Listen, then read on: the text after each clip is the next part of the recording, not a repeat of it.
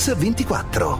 La storia. Devo dire che sto bene, bene. Anche stamattina mi sono alzato, ho guardato il mondo e ho detto. Ah! Un ansiolitico! Un antibiotico! Il partito comico è, è diventato filosofo. Eh, sono ricattabile, c'ho il dossier io! Ha fatto la carriera invertita di Buttiglione. Ma c'ha tutti la scorta, mi lasciate da solo! La più grande bestiaccia da palcoscenico il suo cognome è perfetto, grillo parlante. Vergogna! Lui non è sempre più arrabbiato, è l'Italia che fa sempre più schifo. È straordinaria! Ma ogni volta che parla di un'azienda, questa azienda fallisce. Bentornati a Mix24. Proviamo oggi a tracciare un ritratto del guru del Movimento 5 Stelle, Giuseppe Piero Grillo. Proprio lui, genovese, classe 1948 un fustigatore dei costumi, un leader, un personaggio nato in televisione, alla fine un politico con un suo partito, il Movimento 5 Stelle, un partito nato da un blog e da un movimento che si è raccolto a partire dal 2005 attorno all'ex comico che si è riunito per la prima volta con il Vaffa Day, il 14 giugno del 2007 e allora partiamo proprio da un suo amico di vecchia data, il senatore a vita, l'architetto Renzo Piano. Io credo che il carattere più genovese di, di Beppe sia sostanzialmente la naturale avversione per lo spreco. Provate ad andare a Genova, all'uscita di qualsiasi locale pubblico, sentirete sempre dire John, ma hai dato 2000 lire alla guardarobiera, stai zitta, non farti sentire. Ma John, 2000 lire la guardarobiera, stai zitta, non hai visto che cappotto che mi ha dato. Ecco. Una volta progettammo con lui un museo della spazzatura, un museo dei rifiuti. Era una bella idea ed era sua l'idea, in fondo, di fare uno spaccato della società cominciando dalla, dai rifiuti della società. Ehi, ehi, perdi qua. Ma è così anche in casa. E anche lui fa impazzire quella santa donna di sua moglie, insomma, con, con, i, con i rifiuti, con, con la lavatrice, con, con, i detergenti. Me lo fa un autografo? Ne faccio anche quello di San Pietro che ho la delega. Grazie. Le battute che abbiamo sentito venivano da Cercasi Gesù del 1982, uno dei pochi film in cui Grillo ha partecipato come attore. Così racconta Michele Serra, editorialista, scrittore, ma soprattutto sceneggiatore di molti dei monologhi di Grillo. C'è anche un aspetto di neurolabilità in Grillo, di nevrastenia vorrei quasi dire, di nevrastenia comica che è comicissimo. Ha fatto un percorso che lo ha portato a, a non essere più schiavo delle, sue, delle battute. Cioè io vado a vedere un, un suo spettacolo per due ore, rido, e però mi dà anche una serie di informazioni che io altrimenti non potrei mai eh, conoscere in, in altro modo. Così Maurizio Crozza, amico di Beppe Grillo. Già nel 2004 i contenuti dei monologhi del grande comico genovese virano verso i temi della comunicazione mediatica. Il filo della comunicazione, quello che ci arriva in casa, che ci porta attraverso il telefono e attraverso la televisione mille canali. Se tu lasci aperta la porta della tua famiglia a mille canali, ti devastano la famiglia. Abbiamo bisogno di un pochino di difese. Ma perché devo dirvele io queste cose? E ancora il senatore Piano. Questo rifiuto della modernità, in fondo, ha questa chiave nel senso di, di, non cascare nelle trappole, insomma, ecco, rifiutarsi di credere troppo facilmente a tutto. Però eh, sostanzialmente ha una diffidenza nei confronti della modernità, perché devo dire che spesso la modernità ci ha fregato.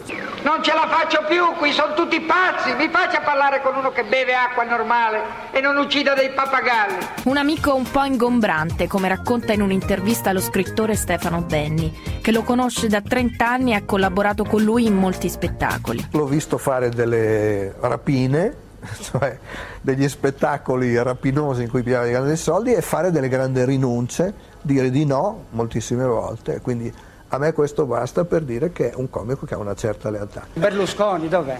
Non c'è, deve essere andato a scuola di R. Moscia perché c'è il complesso di Agnelli Berlusconi. Agli artisti concedo ciò che ai politici non concederei mai, cioè un politico che facesse un programma di governo identico alle cose che dice Grillo in teatro non lo voterei mai. Questo è il giudizio lapidario di Michele Serra. Ma l'avventura di Grillo in politica forse nasce da molto lontano, da quando per gioco, in un'esibizione alla festa dell'unità del 1988, dice Io non mi sono candidato a queste elezioni, le prossime ci vado, eh. Ma non ci vado, voglio l'immunità parlamentare. Un personaggio di spettacolo, interprete di strepitosi monologhi nei varietà degli anni Ottanta, imprevedibile e irresistibile. Un grande comunicatore, un artista scomodo e controcorrente. Ma anche uno straordinario comico che racconta se stesso e il nostro tempo con un sorriso amaro. Ma chi è e da dove viene Beppe Grillo?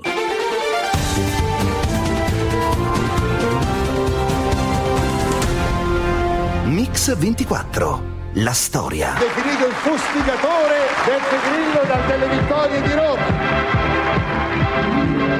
Bentornati a Mix24, eccoci di nuovo qui per parlare di Beppe Grillo, il guru del Movimento 5 Stelle, un comico vulcanico che muove i primi passi sul palcoscenico di piccoli teatri di provincia, prima di conquistare la notorietà, il grande pubblico e il cuore di milioni di italiani, sbarcando nei primi anni Ottanta alla RAI. Ma da dove viene Beppe Grillo? Beppe Grillo nasce a Genova il 21 luglio del 48. Secondo di due figli, la sua famiglia appartiene alla media borghesia industriale. Il padre Enrico è proprietario di una fabbrica di ricambi per navi. La madre, Piera, è una fisarmonicista. Dopo aver conseguito il diploma in ragioneria, si iscrive a giurisprudenza, ma non arriva alla laurea. All'inizio lavora come rappresentante per una ditta di blue jeans. Il padre gli propone anche di entrare nell'attività di famiglia. Ma quella non è la sua strada. A lui piaceva far ridere la gente. Già nel 1977 sentitelo a Videobox. Sarò breve. Nel 1643, non ridete già subito se no se ne accorgono che siete un pubblico finto. Dopo aver mosso i primi passi al Teatro Instabile di Genova, Grillo si trasferisce a Milano, dove si esibisce in locali non troppo celebri come il Jolly, il Bullona e il Refettorio. Poi l'incontro che gli cambierà la vita. A vedere il suo spettacolo arriva Pippo Baudo. Mi è stata suggerita la presenza di questo comico genovese che si esibiva alla Bullona, un locale, una specie di pub che era in, via, in Corso Sempione di fronte alla RAI. Sono andato, siccome c'era il ristorante al piano superiore e sotto c'era il teatrino. Allora si è presentato un certo ragazzo pieno di capelli ricci, ha detto sono Grillo, ah, piacere, piacere dice tra un po' inizia lo spettacolo, siamo scesi giù e non c'era nemmeno uno spettatore, tranne il sottoscritto. E ha avuto la tracotanza di fare lo stesso lo spettacolo e mi invitava ad applaudire quando ci doveva essere applauso. Dice qui si applaude, qui si ride. Io facevo i miei monologhi comici, è arrivato Pippo e mi ha detto mi sono divertito molto e lì mi ha messo in crisi, perché ho detto se Pippo ride alle mie battute vuol dire che sono sbagliate. Allora mi ha portato in Rai, mi ha fatto fare un provino bellissimo, che non c'era nessuno, nessuno, neanche la telecamera in televisione. Ho dovuto parlare con il girafista che mi ha detto vada via che io ho visto Macario da piccolo. Lui ha, ha improvvisato un monologo divertentissimo nel quale diceva ma cosa dico a mia madre che sono stato in televisione, mi hanno chiamato e mi hanno fatto un provino televisivo senza la televisione e fu una cosa, abbiamo subito capito che era nato un genio. Avanti, avanti, avanti un altro invece.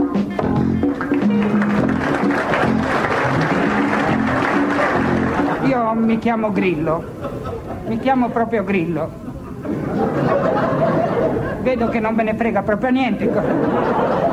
Cosa volevate? Un provino Frank Sinatra? Non lo so. Era tutta roba che lui aveva già sperimentata in cabaret, che conosceva. Allora abbiamo cercato anche di rifornirlo di autori. Lui era molto amico di Antonio Ricci, che allora voleva fare il comico, perché era un, ex cabarettista Antonio, e Antonio gli forniva le battute più belle. E l'amore è più libero anche perché ci sono gli anticoncezionali. E tutte le donne dovrebbero conoscere gli anticoncezionali. L'ultimo, il più efficace, è un anticoncezionale orale, che è quello facciamo l'amore? No! Storico collaboratore di Grillo e amico di lunga data è Antonio Ricci. Beppe venne a cercarmi mentre lavoravo al derby di Milano. Mi disse Antonio ho finito il mio repertorio, se non mi dai una mano tu sono rovinato.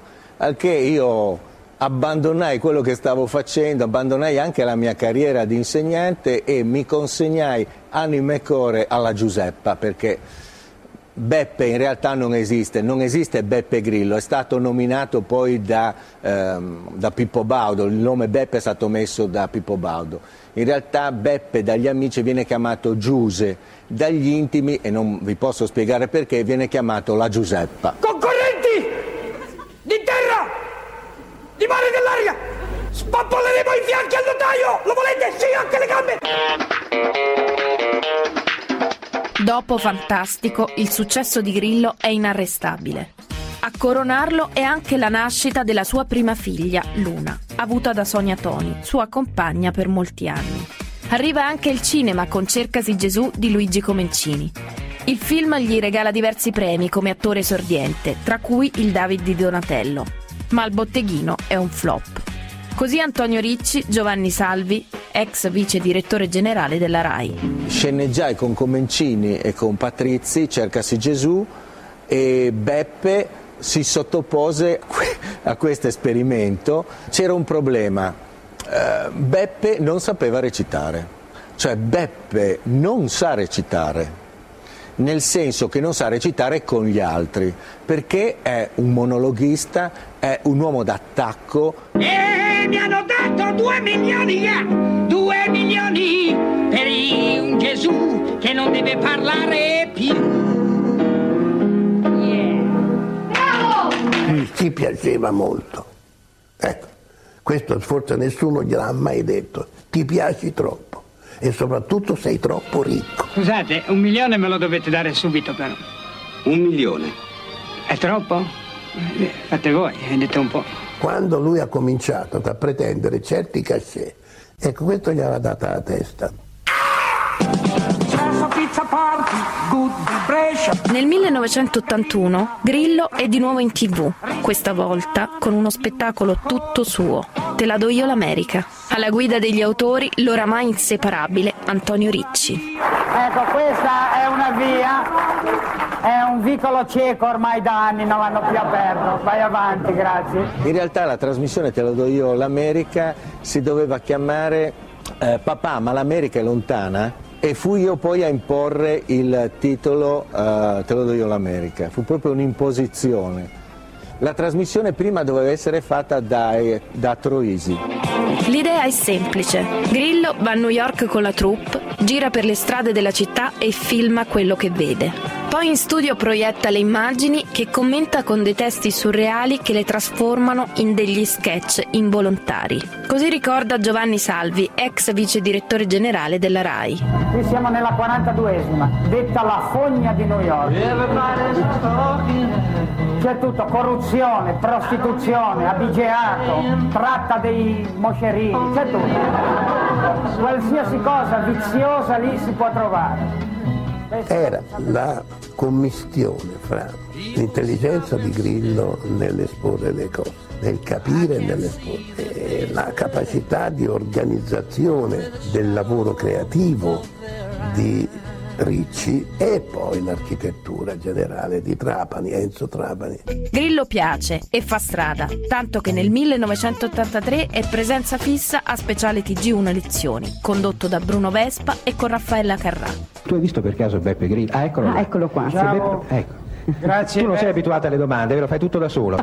Prego, prego. Grazie Vespa e saluto innanzitutto Vespa, che è un grande conduttore, anche la sua signora, la Pemaia eh, dicevo, qui eh, vige un clima un pochino di terrore, tanto colpi di scena non ne succedono. Un colpo di scena sarebbe che andasse su il partito dei pensionati, pensate. Vabbè, a parte questo, ragazzi, io sono qua, non so perché, mi pagano e mi sembra una buona ragione. Un'esperienza unica per Antonio Ricci, che l'ha condivisa con il comico da dietro le quinte. Quella trasmissione fu una vera follia. Per me era la cosa più bella che mi potesse capitare perché c'era l'occasione di poter fare della satira politica naturalmente, cioè erano i commenti alle elezioni.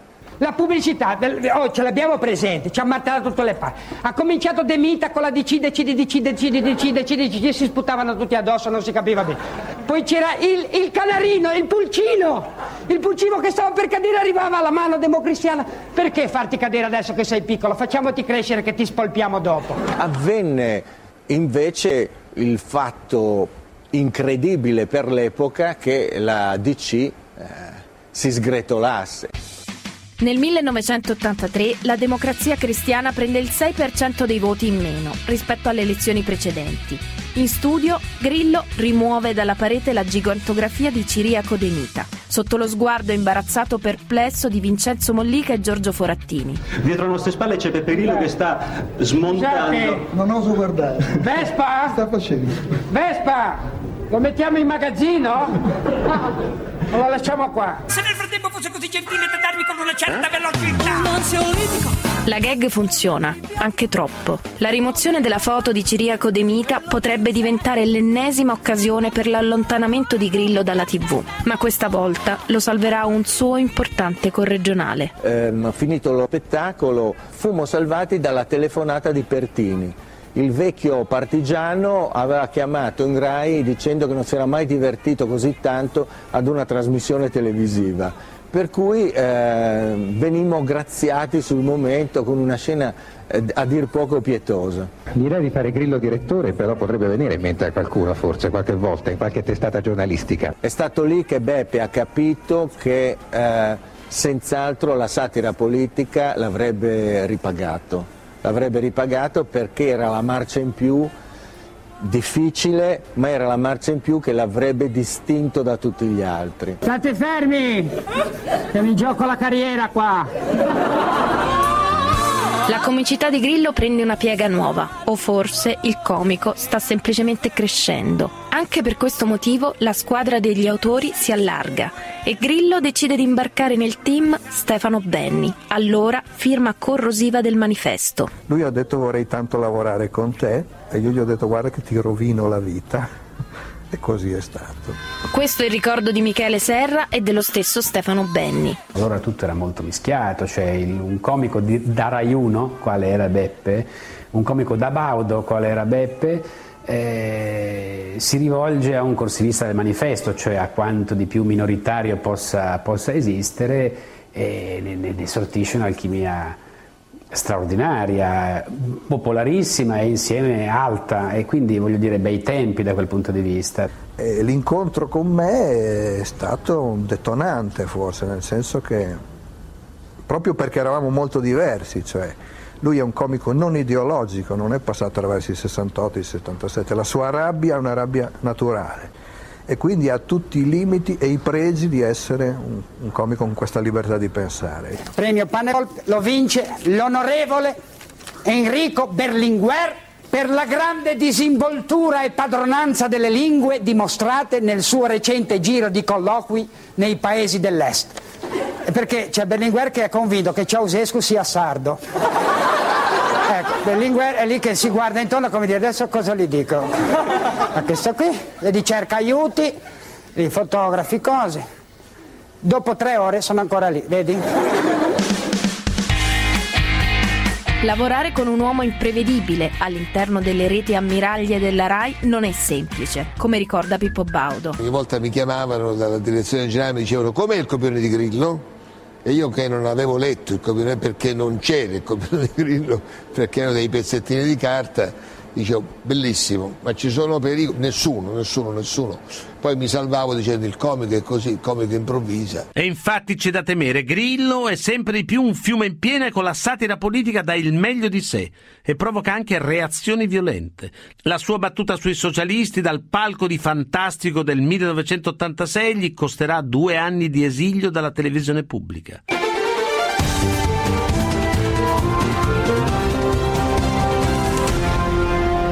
Mix 24.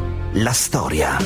Bentornati a Mix 24 con il ritratto di Beppe Grillo, il comico ormai affermato nel 1986 dal palcoscenico di Fantastico, allora condotto da Pippo Baudo, fa una battuta di troppo. Ma ci capite voi nella situazione politica di oggi? Abbiamo l'unico presidente del Consiglio al mondo che scade come una mozzarella. Al 31 marzo, infatti Craxi l'abbiamo sempre visto vestito nudo, dietro c'è scritto da consumarsi preferibilmente entro il 31 marzo. Infatti, De Mita lo sa, gli ha detto il 31 marzo vai, fino al 31 se vuoi puoi farti un viaggetto, portati qualche amico, ma mai, mai De Mita avrebbe sospettato che Crax in Cina si portava un 3 o 4 mila persone. E allora, dove vogliamo vedere? E poi ha fatto la cena, queste non l'hanno pubblicate sui giornali, la cena in Cina, c'erano tutti i socialisti con la delegazione, mangiavano, no? A un certo momento Martelli ha fatto una delle figure più terribili. Ha chiamato Craxi e ha detto, ma senti un po', qua c'è un miliardo e sono tutti socialisti. E Craxi ha detto, sì, perché? Ma allora se sono tutti socialisti, a chi rubano? Per- Va bene, io me ne vado. Te ne vai già. Ho finito, vi ringrazio, ci vediamo a Fantastico 18, sempre con Pippo. Ciao a tutti. Ciao Beppe. Ciao, grazie. Ciao. Queste le frasi incriminate, che costeranno al comico l'allontanamento dalla TV di Stato, come racconta Stefano Benni, l'autore di quelle parole, e poi Mario Maffucci, ex dirigente RAI. Era una battuta scritta, era una battuta del manifesto. Sul manifesto non se ne è accorto nessuno e nessuno si è arrabbiato. Detta in televisione è stata come un- una deflagrazione. La proposta del testo, che, eh, del testo era completamente diversa dalla battuta che poi fu attribuita a Martelli. Se i cinesi sono tutti socialisti, portiamoli tutti in Italia, così aumentiamo i nostri voti. Non mi sembra neanche la battuta più forte che ha detto Beppe, però in quel momento sono meccanismi anche abbastanza misteriosi. Sicuramente una battuta che farà da spartiacque, come ricorda Gigi Vesigna, giornalista. È stata liberatoria quella, quella- quell'invettiva, eh? Tutto sommato ha scoperchiato il tombino dell'inferno e poi di lì tutto è stato concesso, credo. mi mise in grande difficoltà, mise in grande difficoltà il direttore generale di allora Biagio Agnes, insomma da Via del Corso dove c'era la sede del PSI ci furono rimostranze e richieste di punizioni. eh. Ma Pippo, è una cosa pazzesca! Non si scherza nel mio contenitore, Grillo, non si scherza con me, hai toppato, hai toppato, Grillo! La Craxi si arrabbiò veramente e personalmente anche nei miei confronti, eh. me lo manifestò in maniera chiara e diretta la cosa non gli piacque proprio. Così le parole di Craxi l'8 novembre 1986. Grillo dovrebbe riconoscere di aver sbagliato e di essere uscito da seminato. È naturalmente libero di non farlo, ma certo non di ripetere quello che ha detto, perché in questo caso qualcuno gliene chiederebbe conto come è giusto che sia. Fortunatamente, insomma così, eh, ci fu subito dopo la telefonata di Celentano.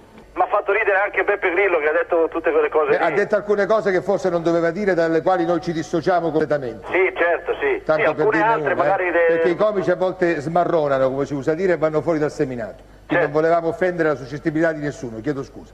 A chi? A me? No, al pubblico. Perché anche lui si doveva rendere conto che dire una cosa di questo genere, allora o è scemo, e il Grillo non è scemo, oppure ha fatto apposta per essere mandato via.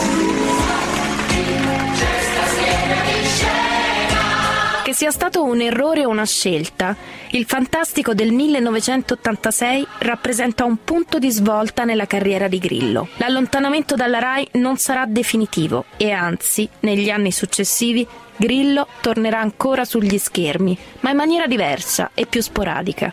Partecipazioni di lusso, ritorni per una puntata o serate speciali. Questo perché? Perché io come vado in televisione e dico qualche cosina.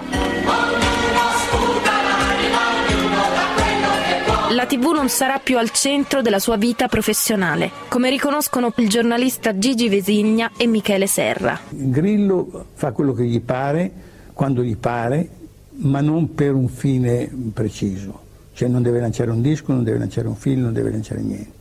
Tutti gli altri, compreso Benigni, che fanno le cose quando gli conviene. Ha continuato a esistere, questa è una sua grande vittoria. Io non posso non esserci. Oggi il problema vero è non esserci. Non vogliono che tu non ci sia. L'attacco ai socialisti costringe Grillo a un esilio di due anni dalla RAI. Nel frattempo continua a lavorare recitando in due film. Scemo di guerra, una satira antimilitarista e Topo Galileo, un apologo antinucleare. Poi presta il volto in una serie di spot per una nota marca di yogurt. Così ricorda Stefano Benni. La pubblicità Beppe l'ha fatta, l'ha pagata perché ha preso un sacco di soldi, però poi per strada gli dicevano ciao yogurt. Una vita di televisione e vengo premiato per uno yogurt. Il ritorno in Rai nel 1988 coincide con una sua ospitata a Sanremo, la madre di tutte le messe cantate in televisione, che Grillo si affretta a demolire con la sua pungente comicità. Così commenta Gigi Vesigna. La presenza di Grillo era sempre giustificata dal fatto che Grillo eh, dava allo spettacolo quel senso di trasgressione che oramai Sanremo aveva perso da sempre e quindi serviva come valore aggiunto per ammiccare, dare di gomito a una certa intelligenza che eh, aveva adottato Grillo fin dall'inizio. C'è un dirigente che tutte le mattine mi chiama e mi dice vai e fai, fai il colpo, il colpaccio. Sul festival, Di- cosa volete che dica io sul festival? Fa schifo il festival!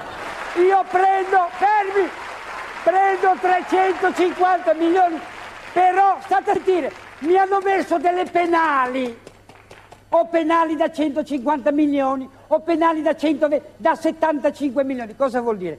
Che se io dico, non so, che mi scappa, non so che, non so, mi scappasse che, non so, i socialisti rubano, ho una penale, aspetta, aspetta, aspetta, ho una penale, ho una penale, ho una penale, se dico quella cosa lì, ho una penale di 3.000 lire. Perché? Perché non mi interessate più, cari politici, non ci interessate più. Michele Serra, che lo ha seguito a lungo, ricorda anche alcuni aspetti intimi, insospettati della personalità di Grillo. Aspetti che condizionano forse alcune scelte importanti della sua carriera. Io ricordo la, la sua vulnerabilità anche proprio umana rispetto a questa, a questa avventura, insomma il suo essere molto emotivo, molto, molto preoccupato, peraltro poi molto spavaldo un minuto dopo, insomma capì che faceva un mestiere difficilissimo. E poi capì anche perché, eh, perché smise, ecco, perché smise di, di, accettare quel tipo di intervento comico all'interno dello, del grande spettacolo, insomma, del grande varietà serale, perché non ci stava più proprio con la testa, e con i tempi comici, con gli spazi, con niente. TV vera oggi va. E vi dico una cosa, là dove c'è la televisione non esiste la verità, mai. Guarda, guarda, i processi in diretta sulla terza rete, ci sono dei pretori che sembrano Robert De Niro. Cioè, c'è stato uno che ha dato due anni a un poveraccio, poi non è venuta bene, la possiamo rifare. Quello lì ha preso quattro anni. Ma stiamo. Non esiste questo! Grillo continua il suo percorso di allontanamento dalla TV. Con gli anni 90 inizia a portare sulle scene dei recital con cui affronta i temi ambientali, del mercato e della libertà dei cittadini. Il primo, intitolato Buone notizie, è scritto in collaborazione con Michele Serra e costituisce il suo debutto teatrale. A mio padre, Licio Gelli, eh? Per avermi insegnato a vivere onestamente. Cattivissimo passa da Licio Gelli a Raffaella Crada, al mostro di Milwaukee, a Cossiga e altri politici. È sempre più arrabbiato Beppe Grillo, urla, si indigna, dedica battute al vetriolo a tutto e a tutti. Si fa telefonare dal pubblico sul palco e fa telefonate a personaggi famosi, coinvolgendo la platea in un liberatorio gioco di insulti e corali improperi. Niente, ho letto l'articolo sul Corriere e ho pensato bene di chiamare. Ecco, è questo il dramma. Però tu esattamente non sai quello che dire. No, perché? Ci sono tante cose da dire. Sì, hai ragione, vado avanti troppo, dimmi. Eh, non lo so. Di... E allora? Aspetta un attimo, scusa. È l'inizio del grillo della maturità, il grillo contro i numeri erotici, contro i monopoli dei servizi, contro l'inquinamento e lo spreco. Parla del metodo di Bella, promuove metodi di lavaggio non inquinanti, pubblicizza l'auto a idrogeno, internet e ancora gli albori, ma Grillo ha già fatto la sua scelta.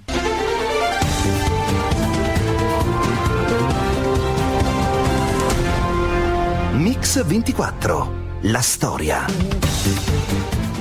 Eccoci di nuovo su Radio 24 per l'ultima parte della trasmissione di oggi. Dopo gli esordi comici degli anni 70 e le travagliate apparizioni televisive contro i politici degli anni 80, Beppe Grillo nel 1993 ha 45 anni e gira l'Italia con il Beppe Grillo Show, uno spettacolo incentrato sulla critica dell'economia, della propaganda commerciale, delle speculazioni telefoniche con i numeri erotici.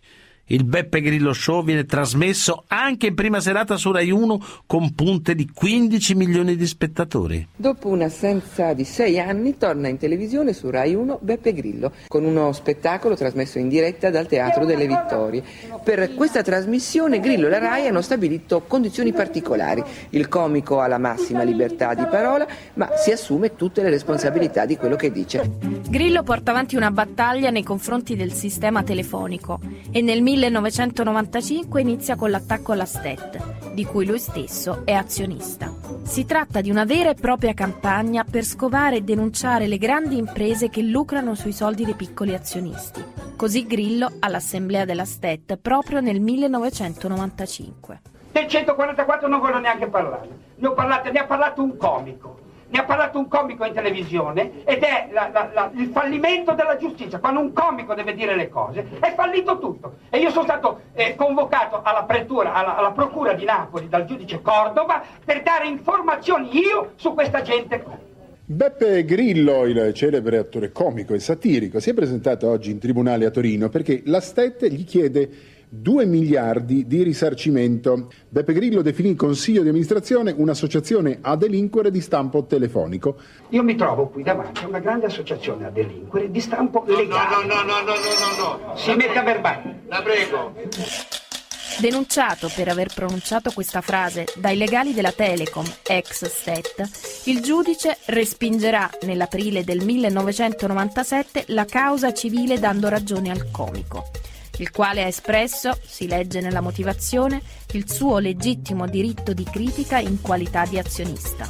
Ancora Michele Serra. A un certo punto è scomparso dalla televisione intanto perché era sempre più difficile per la televisione sopportare quello che diceva perché stava arrivando a parlare appunto poi dell'economia, della borsa, della struttura, no? come diceva Marx, cioè basta sovrastruttura, che sono le facce dei politici che fanno ridere, cominciamo a parlare della struttura. La sua caratteristica linguistica più evidente è il continuo eh, rapportarsi al pubblico con eh, frasi tipo guardate che è vero, guardate che l'ho visto davvero, non ci credete, guardate che è così.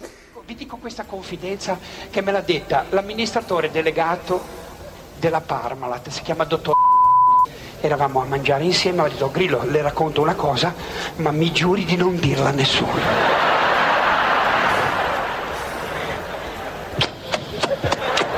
Giuro. E mi ha detto, vede la Parmalat è una multinazionale come tante che fattura 13 mila miliardi e ha 13 mila miliardi di debiti.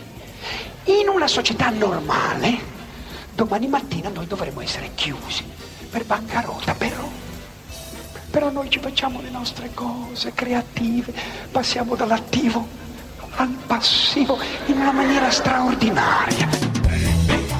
Grillo non si ferma. Anche senza gli spazi televisivi, che pure gli hanno fruttato guadagno e notorietà, riesce a fare proseliti e nel 2005 fonda il suo blog. Un'avventura che di lì a qualche anno lo porterà lontano e in cui crede fermamente. Così nel TG1 del 2006. Adesso parliamo del fenomeno mondiale dei blog sempre più diffusi su internet. Nella classifica dei 100 blog più influenti, l'unico italiano è quello di Beppe Grillo. Italiani! Ci sono i suoi spettacoli trascinanti e seguiti da folle di fan. Devo calmarmi, devo, ditemi che mi devo calmare. Dimmi, dimmi che mi devo calmare. E ogni giorno un nuovo articolo, 30 righe e una foto, apre un tavolo di discussione tra i suoi sostenitori.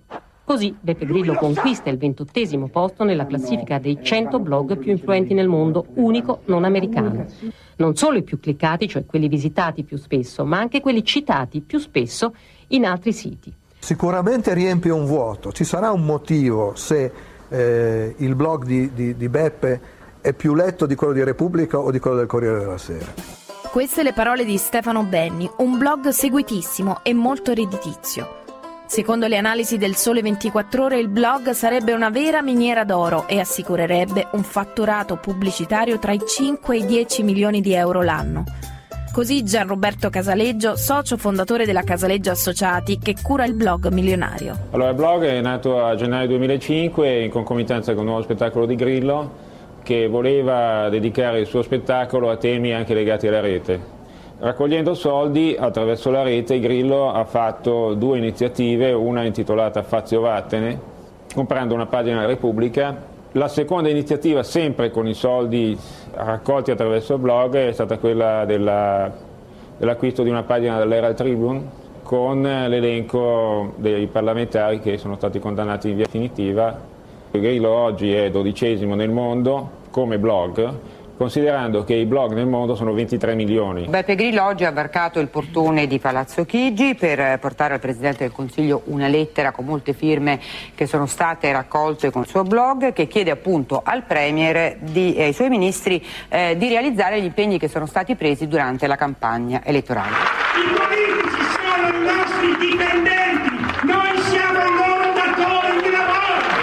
E la democrazia diretta in una parola è che una persona non delega più il politico, ma controlla l'operato di un dipendente, come dice Grillo, che ha sicuramente una carica pubblica importante, ma che è tenuto a rispettare il mandato in termini di progetto, in termini di proposte, non in termini politici generalisti.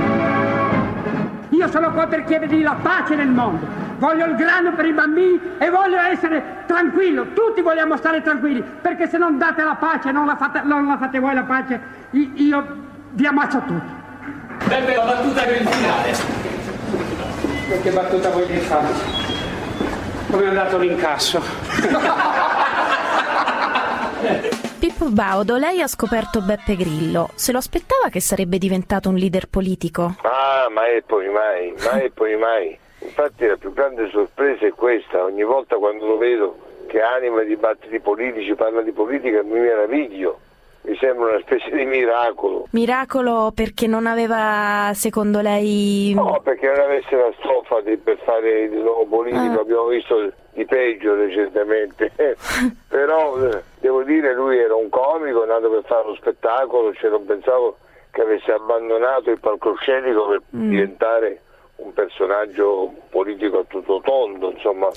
Ma lei preferisce il Grillo comico o politico? Ah no, no, no, io preferisco quello co- comico. Senza alcun dubbio. senza alcun dubbio, anche perché eh, gli ultimi atteggiamenti tenuti peraltro eh, mi hanno confermato nell'idea che insomma non, non ci si improvvisa, Mm. la politica dovrebbe essere una cosa seria, eh, anche se tu hai un grande consenso, che è un consenso immediato, Mm. fatto di popolarità, fatto con mezzi diversi dal ragionamento politico, poi vai a crollare nel momento decisivo. Ecco. Ma tornando a quando lei l'ha scoperto, si è accorto subito del suo talento? No, lui aveva un talento mh, di, di trasporto, di empatia nei confronti del pubblico, questo l'ha mantenuto, infatti quando si affaccia nelle piazze e parla con la gente li fa sorridere, eccetera. Certo quando affronta poi i problemi politici ve- veri, quelli lancinanti sulla pelle del popolo italiano, e lì qualche confusione la fa. Eh. Mm, mm, mm. Ma quando Grillo attaccò Craxi, che l'abbiamo raccontato, sì, sì, lei, lei era d'accordo? No, io non ero d'accordo perché noi non provavamo mai i suoi interventi. Lei non lo sapeva quindi? No, io in genere eh, sapevo i cannovacci, eccetera, però questa battuta sui viaggi di Craxi in eh, Cina e sul numero dei partecipanti come parenti non l'avevo, non l'avevo saputa, Mm. insomma l'ha improvvisata lì e ovviamente è nato un macello Mm.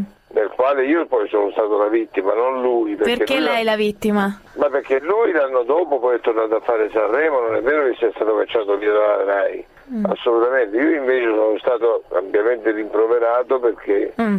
eh, ritenuto responsabile oggettivamente, la famosa responsabilità oggettiva come capo dello spettacolo di quanto avesse detto Grillo. Ecco. Oggi che consiglio darebbe a Grillo dopo queste Ma elezioni? io penso che sia un, consiglio difficile, ci vuole anche coraggio. Cioè io se fossi lui direi eh, noi abbiamo fatto questo movimento, adesso devo dire è stato battuto ma poi mica tanto, che poi 17 deputati li ha portati al Parlamento europeo, quindi sempre una forza consistente ce l'ha.